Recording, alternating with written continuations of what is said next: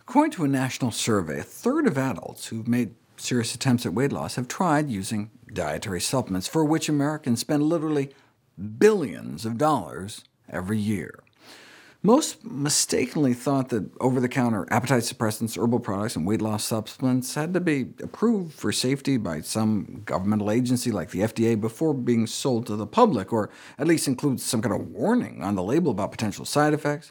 Nearly half even thought they had to demonstrate some sort of effectiveness. None of that is true. The Food and Drug Administration estimates that dietary supplements in general cause 50,000 adverse events annually, most commonly liver and kidney damage.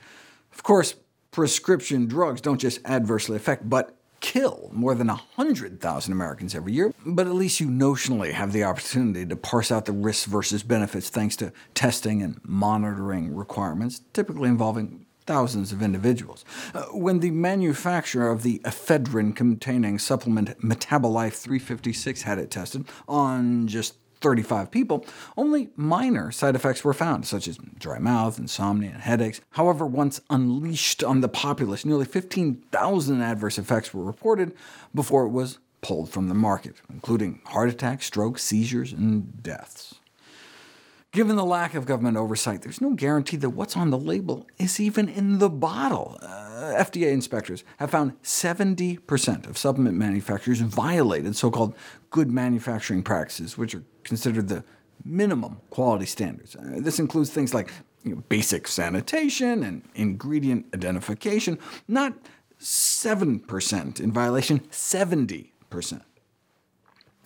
DNA testing of herbal supplements across North America found that most could not be authenticated. In 68% of the supplements tested, the main labeled ingredient was missing completely and substituted for something else. For example, a quote-unquote St. John's wort supplement contained nothing but senna, a laxative that can cause anal blistering. Only 2 out of 12 supplement companies had products that were accurately labeled.